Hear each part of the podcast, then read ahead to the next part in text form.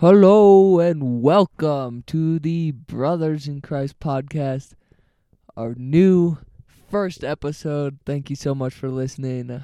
We will be going through Ephesians 1 and uh, hope you can enjoy it and get something out of this. So uh, here we go.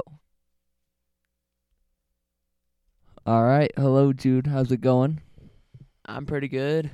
Um, public school just started, which I was going to the first for the first time, and I was kind of scared, but it actually was a lot better than I w- thought it was gonna be. So, Well, sweet.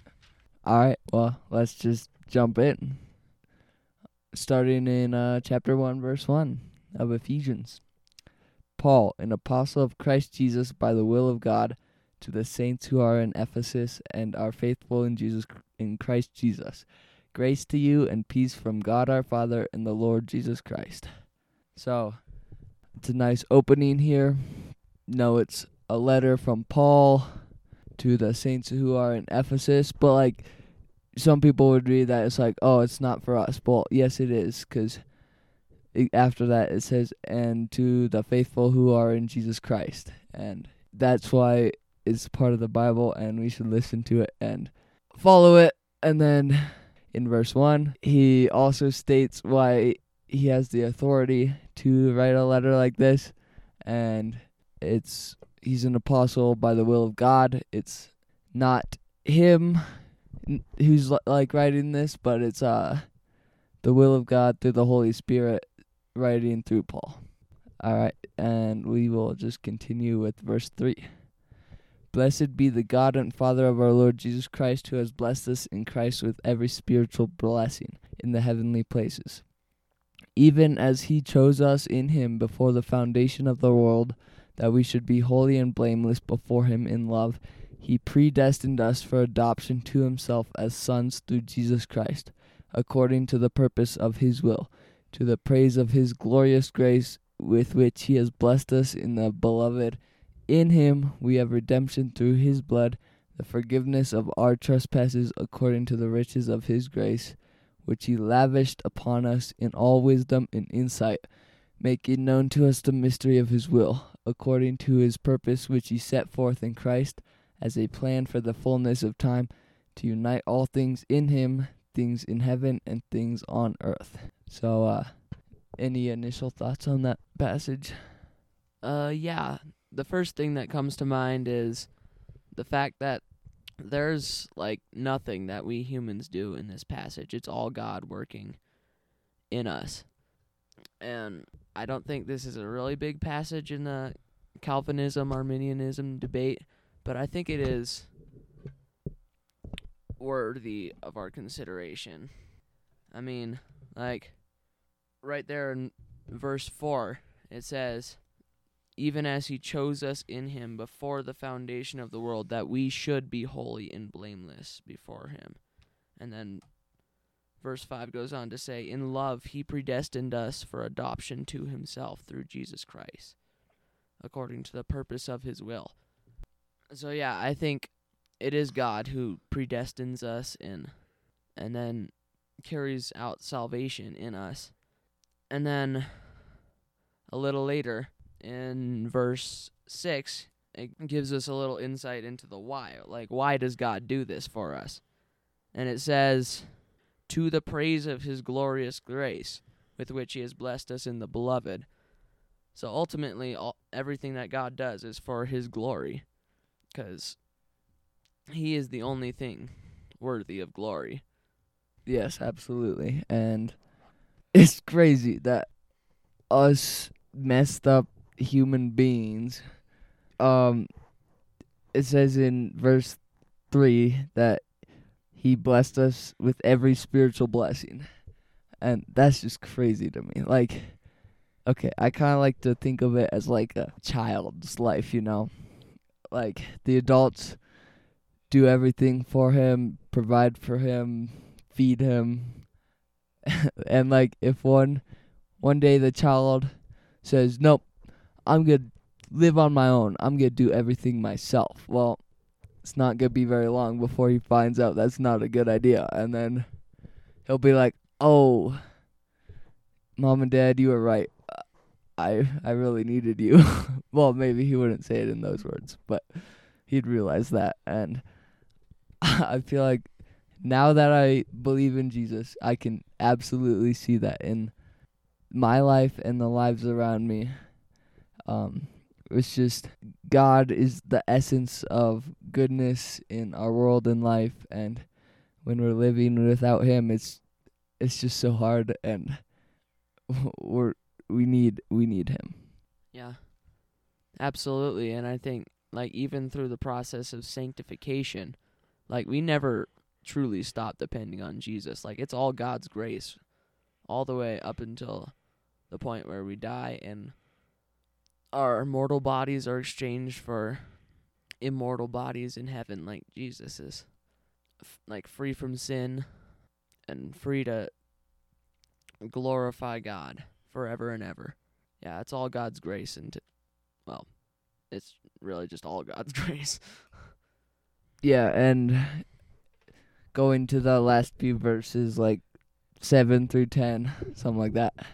It's saying that now that Jesus has come, we have the ability and um, we are blessed to know what G- what we have through Jesus Christ and how great his sacrifice was for us. And when you think about that it's really crazy that we wouldn't live for Christ. And we totally should give all glory to God cuz as we already said we do nothing like in salvation and sanctification. It's Jesus working in and through us and so he really deserves all the glory. All right we'll keep uh keep moving here in verse 11 in him we have obtained an inheritance having been predestined according to the purpose of him who works all things according to the counsel of his will so that we who are the first to hope in Christ might be to the praise of his glory in him you also when you heard the word of truth the gospel of your salvation and believed in him were sealed with the promised holy spirit who is the guarantee of our inheritance until we inquire, acquire possession of it to the praise of his glory.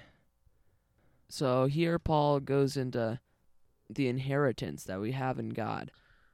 He also gives us a little bit more insight into rather he also tells us again why God does this right there in verse 12 so that we who were the first to hope in Christ might be to the praise of his glory.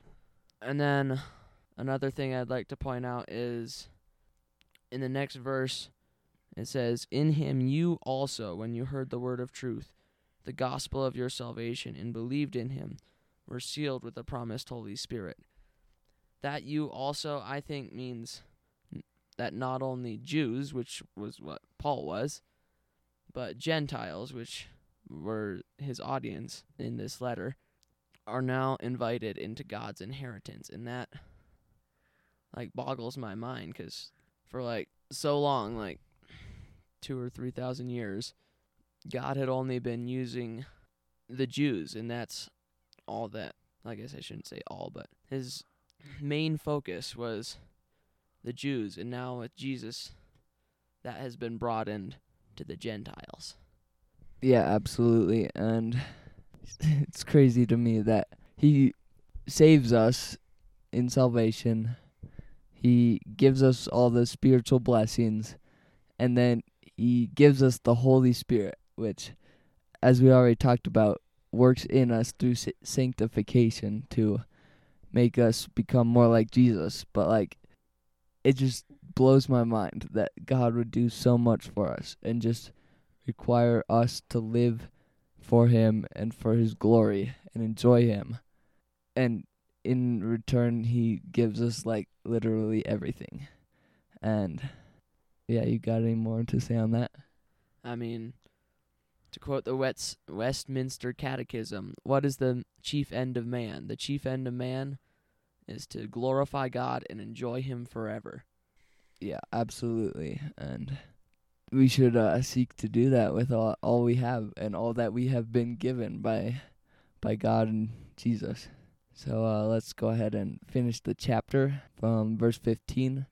For this reason, because I have heard of your faith in the Lord Jesus and your love toward all the saints, I do not cease to give thanks for you, remembering you in my prayers, that the God of our Lord Jesus Christ, the Father of glory, may give you the spirit of wisdom and the revelation in the knowledge of him, having the eyes of your hearts enlightened, that you may know what is the hope to which he has called you, what are the riches of his glorious inheritance in the saints? And what is the immeasurable greatness of his power toward us who believe, according to the working of his great might that he worked in Christ, when he raised him from the dead and seated him at his right hand in the heavenly places, far above all rule and authority and power and dominion, and above every name that is named, not only in this age, but also in the one to come and he put all things under his feet and gave him as head over all things to the church, which is his body, the fullness of him who fills all in all. And I kind of like in this passage that Paul points out in his prayer, he says that he has not ceased to give thanks. Remember us in our pr- in his prayers. Um, that salvation is not our goal and final in life. Like it's well, as he says that we will receive wisdom and knowledge of him.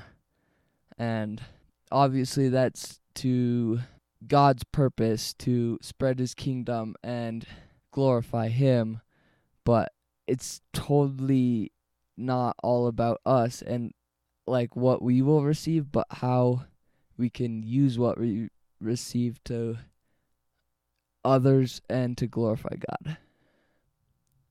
I mean, yeah, absolutely. Like none of the gifts that God gives us are really just for us, right?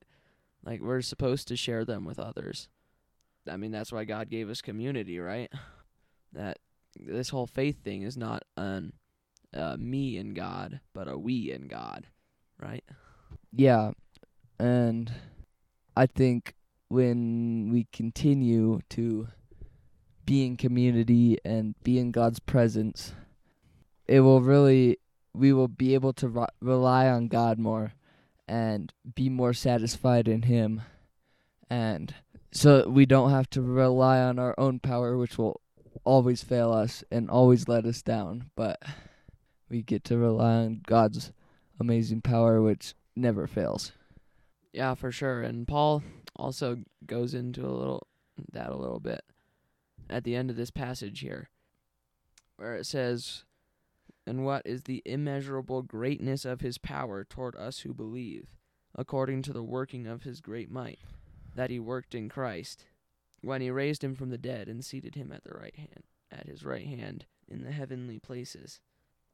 Like God's power that raised Christ from the dead is now working in us and through us. And I think like that's pretty cool that I get to be like an instrument of God's power. Just that his power is working for me. And yeah, that he is holding me and protecting me. Yeah, and I love how Paul wraps this chapter up when talking about our salvation and lives through Christ and then he in the last couple verses he tells us that Christ is the Lord over everything, and so he needs to be the center of our relationships and worship and praise and our church and most of all our faith because he is the one who provides it all and sustains it all and has all the power and he's just lord over everything. So any uh final thoughts? I just love how Paul ends this, like he kind of explodes into just praise for the glory of God in those last couple of verses. And like you said, how God is just working for us and how much glory we should give God just because of that. Yeah, totally. Praise him and uh, serve him forever. So we'll wrap it up there. Uh, Thanks for listening to this episode. Hey guys, thanks for listening to this episode of Brothers in Christ. I hope you enjoyed it and got something out of it. And uh, if you would, share it with somebody you know. We're just getting started, but I hope that we can gain some momentum and keep producing some more episodes. So, uh, thanks for listening, and see you next time.